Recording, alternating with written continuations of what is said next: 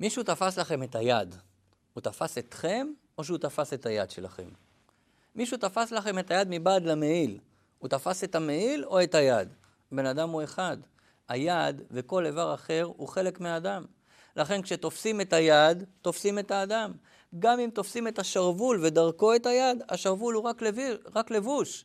עדיין תופסים את היד, רק שכרגע זה דרך המעיל.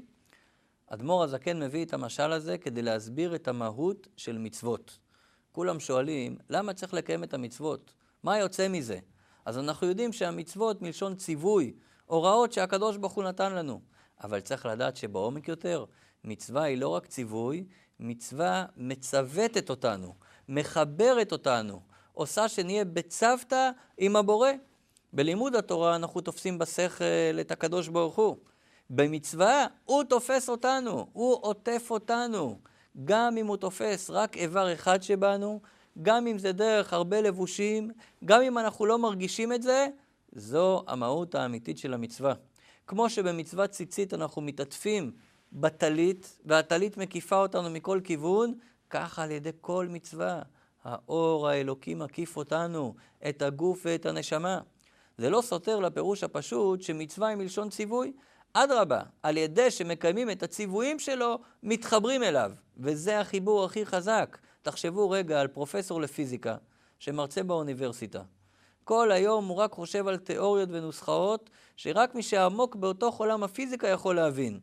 כשהוא נפגש עם אחד האנשים הפשוטים בצוות ההחזקה של האוניברסיטה, כמעט ואין להם על מה לדבר, בטח שעל פיזיקה הם לא ידברו. אם מדובר בפרופסור שבאמת כל כולו בהשכלה, ולעומתו זה איש פשוט שלא יודע אפילו, לא יודע אפילו לקרוא ולכתוב, זה נראה שאין ביניהם שום קשר. במילים אחרות, האיש הפשוט הוא לא קיים במציאות של הפרופסור, והפרופסור לא קיים בעולם של האיש הפשוט. הם יעבדו באותו מקום, ובכלל לא ישימו לב שהשני קיים.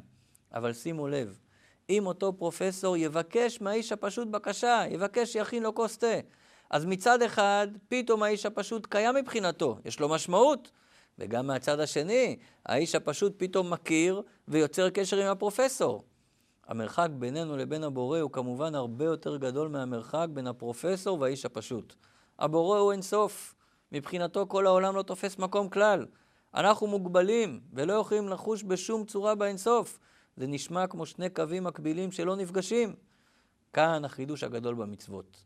הציוויים שמצוותים אותנו. על ידי שהוא מצווה אותנו להניח תפילין, לתת צדקה, פתאום יש לנו משמעות אפילו ביחס לאינסוף, וגם מצידנו. על ידי שקיבלנו את הציווי הזה ואנחנו מקיימים אותו, עכשיו יש לנו דרך לגעת באינסוף, לגעת בבורא עצמו. לפי זה נבין למה לא עושים עניין גדול מגן עדן ובכלל מהשכר המובטח על המצוות. שכר הפירוש שאנחנו מקבלים תגמול מהבורא על זה שעמדנו במשימה. אבל אנחנו מקבלים תגמול ממנו, אנחנו לא מקבלים אותו. במילים של חכמינו, בגן עדן נהנים מזיו השכינה, מההערה של השכינה, לא מהשכינה עצמה, ובטח שלא מהבורא עצמו. לכן כל שכר שלא נקבל, אף פעם לא ישתווה למצווה עצמה, כי על ידי המצווה הוא בעצמו עוטף אותנו.